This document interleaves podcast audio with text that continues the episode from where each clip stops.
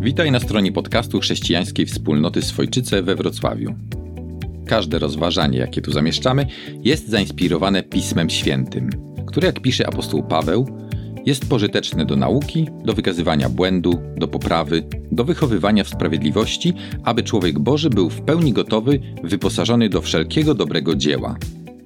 Wierzymy, że rozważanie, które za chwilę usłyszysz, wniesie w Twoje życie trwałą, pozytywną zmianę. O co się modlimy? Zapraszamy.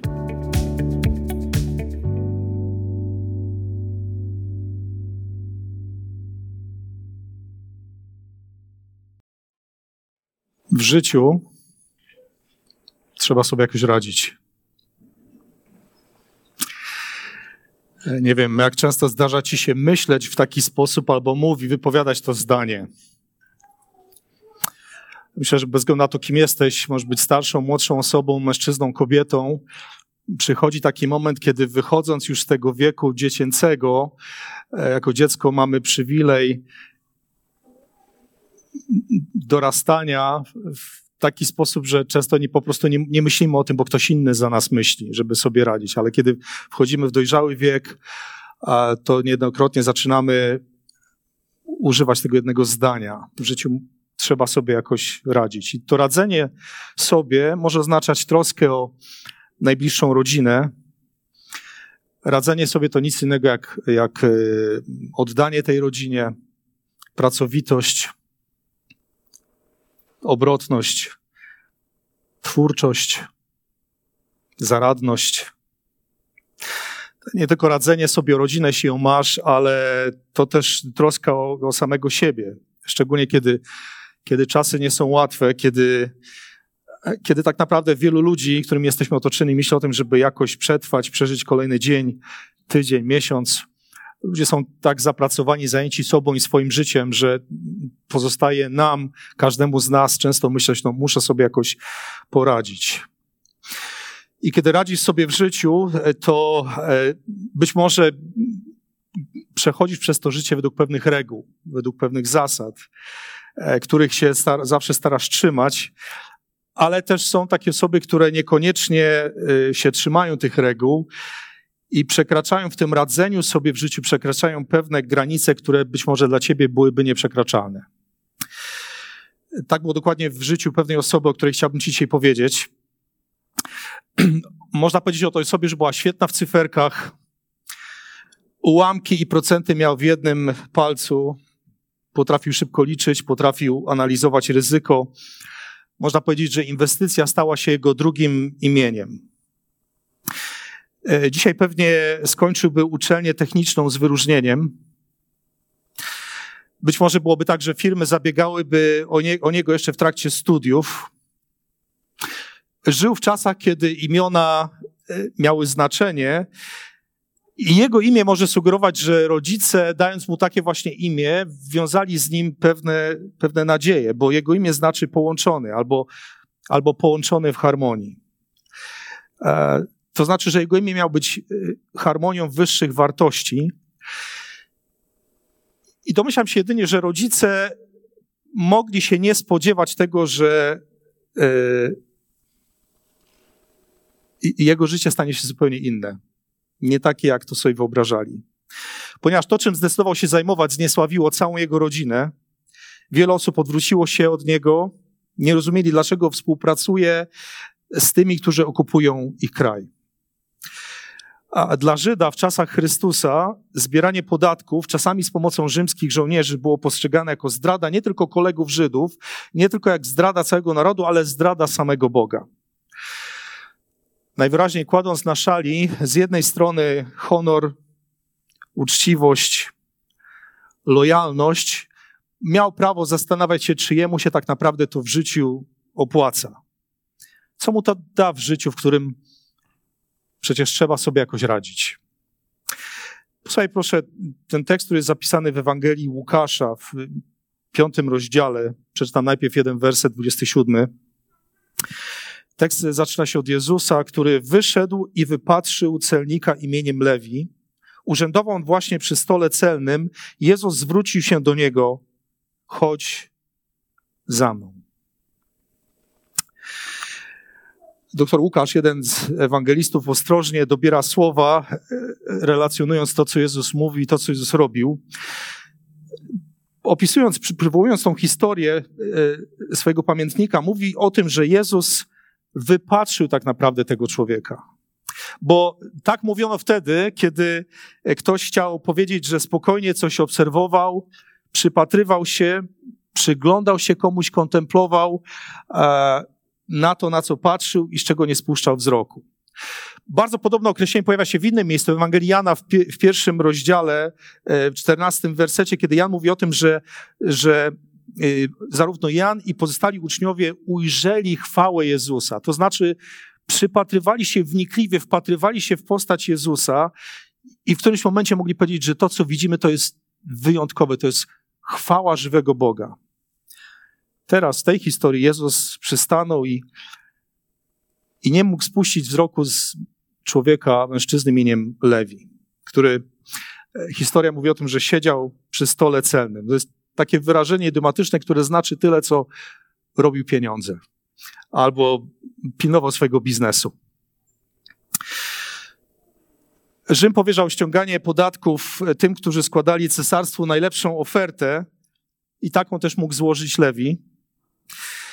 Dzisiaj powiedzielibyśmy, że y, poborcy podatkowi byli tymi ludźmi, którzy gdyby przyszło im żyć dzisiaj razem z nami, to byliby tymi, którzy by wygrywali wszystkie możliwe przetargi. Byli niesamowicie obrotni. Kiedy rozliczyli się z tego, co mieli oddać Rzymowi, to taki poborca podatkowy mógł ściągnąć od ludzi tyle, ile sam uważał za stosowne. Nie było żadnych reguł, e, nie było żadnych rządowych rozporządzeń na temat wysokości pobieranych przez nich podatków, nie było żadnej nadrzędnej instancji, do której można by było się odwołać i powiedzieć, że ten człowiek mnie okantował.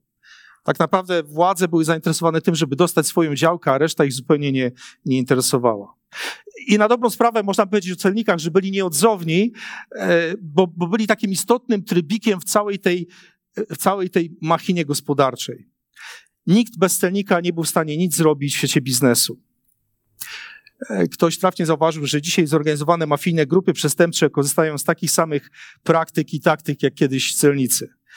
Wyciskali wszystko, co byli w stanie wycisnąć od ludzi, byli, e, byli wrogiem narodu i kurą znoszącą złote jajka dla Rzymu. Jeden z historyków określił ich mianem szumowiny społecznej.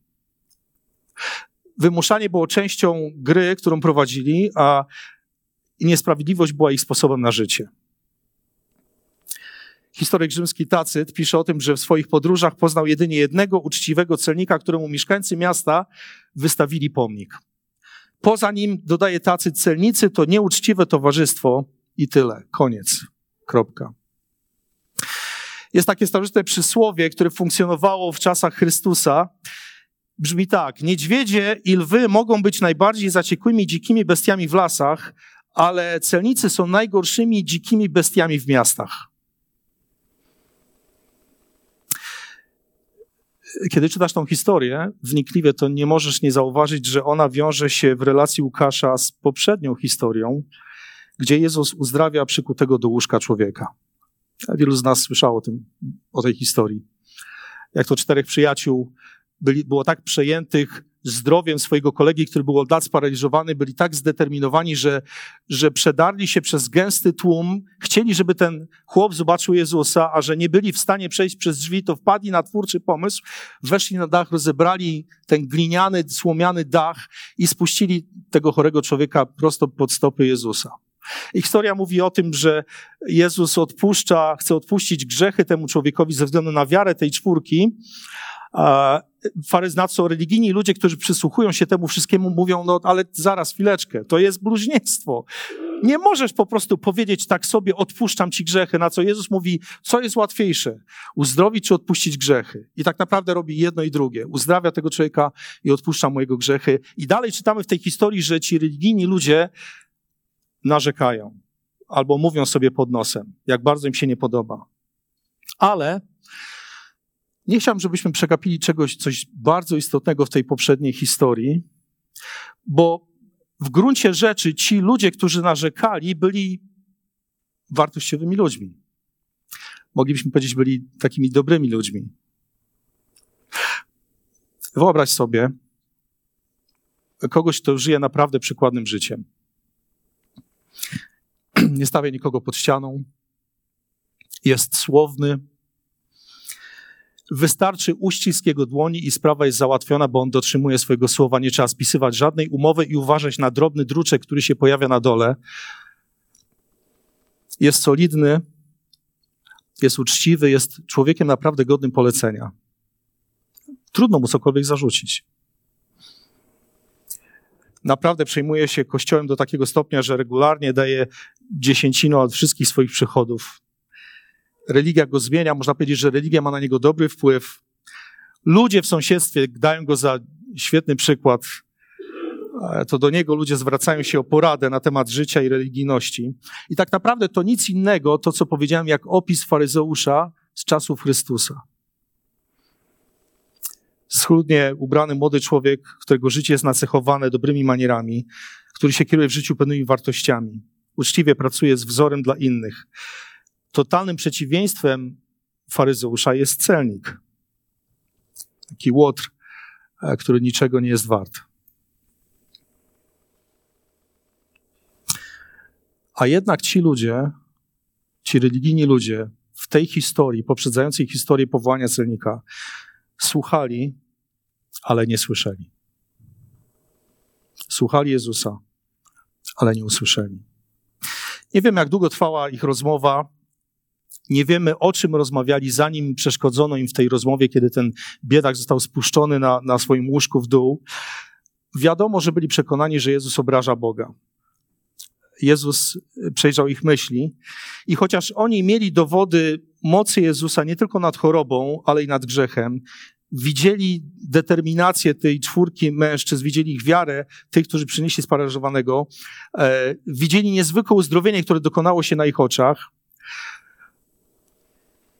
to chociaż słuchali, to nie usłyszeli.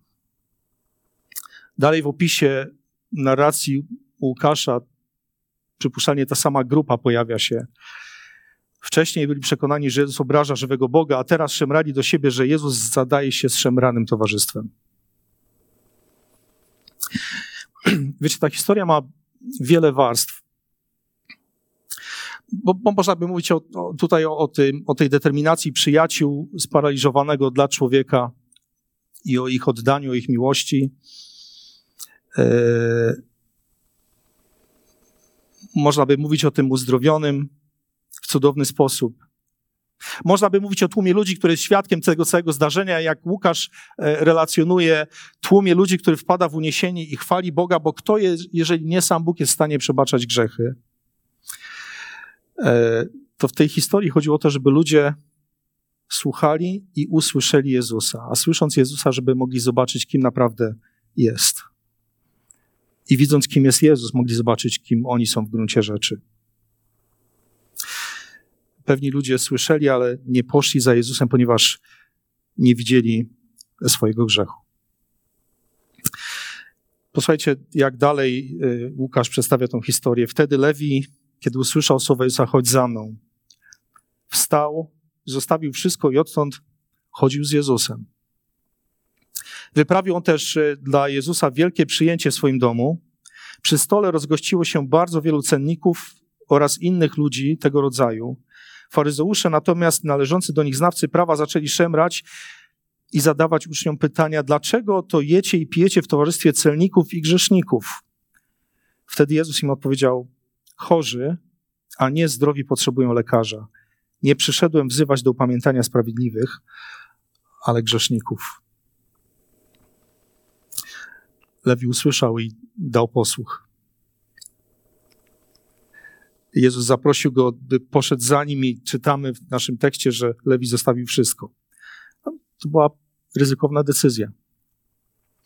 Tak naprawdę nie wiedział, czego się spodziewać, nie wiedział, co go czeka dalej, a powrotu do tego samego źródła utrzymania pewnie już by nie było. Poszedł za Jezusem i odtąd chodził z Jezusem. I pewnie wiesz, że Lewi to nikt inny jak Mateusz, autor pierwszej z czterech Ewangelii, którą mamy. Lewi znaczy dosłownie Boży dar. Łukasz e, zaczął swoją relację od domu, w którym religijni ludzie przysłuchiwali się Jezusowi i ponownie zaprasza nas do innego domu, tym razem do domu, w którym odbywa się przyjęcie.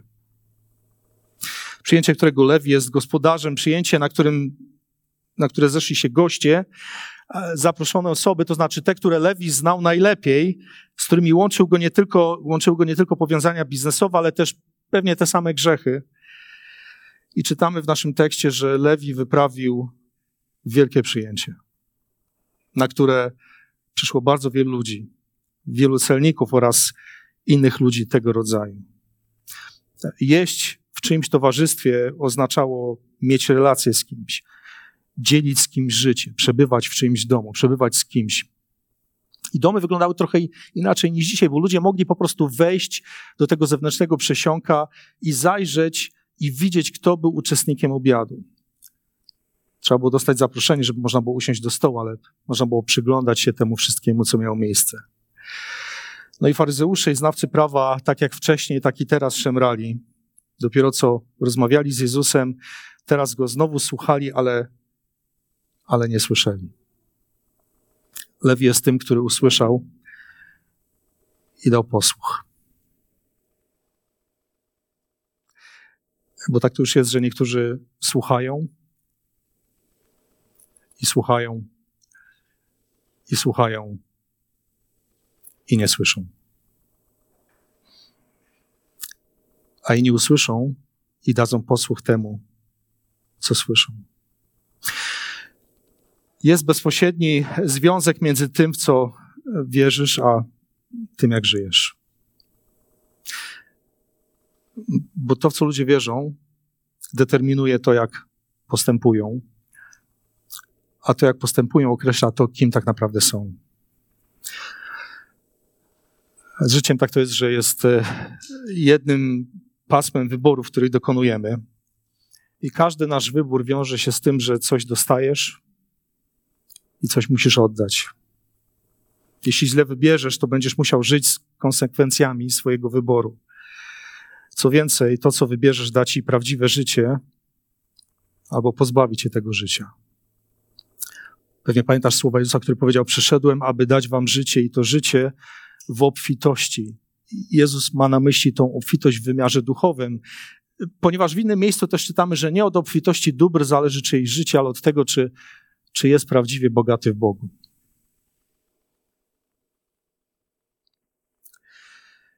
Socjolog Tony Campolo opowiada o dwóch e, swoich studentach.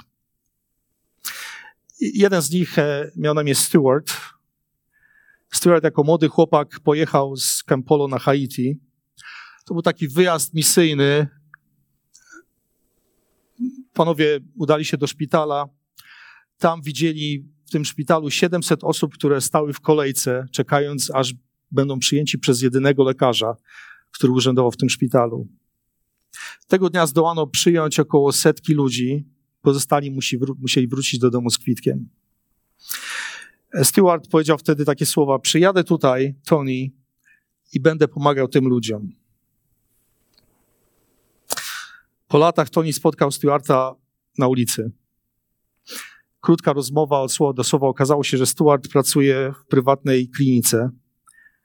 Przeprowadza operacje kosmetyczne. Dobrze sobie radzi w życiu, bo w życiu przecież trzeba sobie jakoś radzić. Innym studentem, który pojechał wtedy na ten wyjazd misyjny, był Brian.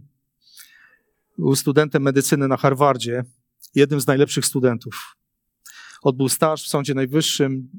Dzisiaj mieszka w małym miasteczku w Alabamie i zajmuje się sprawami karnymi ubogich ludzi, których nie stać na prawnika. Nikt nie chce się wypowiadać w ich imieniu, nikt poza mną, mówi Brian, ponieważ w Montgomery w Alabamie tylko ja mówię w ich sprawie, a jestem w tym naprawdę dobry.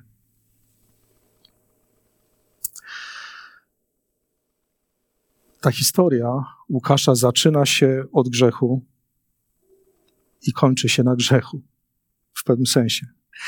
Zaczyna się od czterech kolegów, którzy przynoszą swojego kolegę na noszach i kończy się na celniku, który jest razem ze swoimi kolegami i wydaje przyjęcie. A w środku tej historii są e, ludzie religijni, kościelni. Ale być może tak to jest, kochani, tak się czasami zastanawiam, na ile, jak łatwo jest słuchać i nie słyszeć. A z drugiej strony, kiedy słucham i słyszę, to doświadczam mocy, mocy zmartwychwstałego Chrystusa i przemiany życia, jaką tylko Jezus może dokonać w moim życiu. Bóg jest tym, który potrafi otworzyć każde ucho. Bóg jest tym, który potrafi otworzyć każde serce, każdy umysł, zapraszając każdego do pójścia za nim. Bo tak naprawdę, kiedy słuchasz i słyszysz, to jesteś naśladowcą Jezusa i chodzisz z nim wszędzie tam, gdzie on. Amen. Gdy w Twoich uszach brzmią jeszcze słowa rozważania, zachęcamy Cię, żebyś w krótkiej modlitwie zwrócił się do Boga, aby utrwalał swoje słowo w Twoim codziennym życiu. A jeśli jesteś zachęcony, aby nawiązać głębszą relację ze Stwórcą, zwróć się do Niego w prostych słowach, zapraszając, aby stał się Twoim Panem i przejął stery Twojego życia. Zapraszamy Cię, abyś nas odwiedził na niedzielnym nabożeństwie, jeśli jesteś z Wrocławia lub okolic. Nasz adres znajdziesz na stronie internetowej www.wroclaw.kwch.org.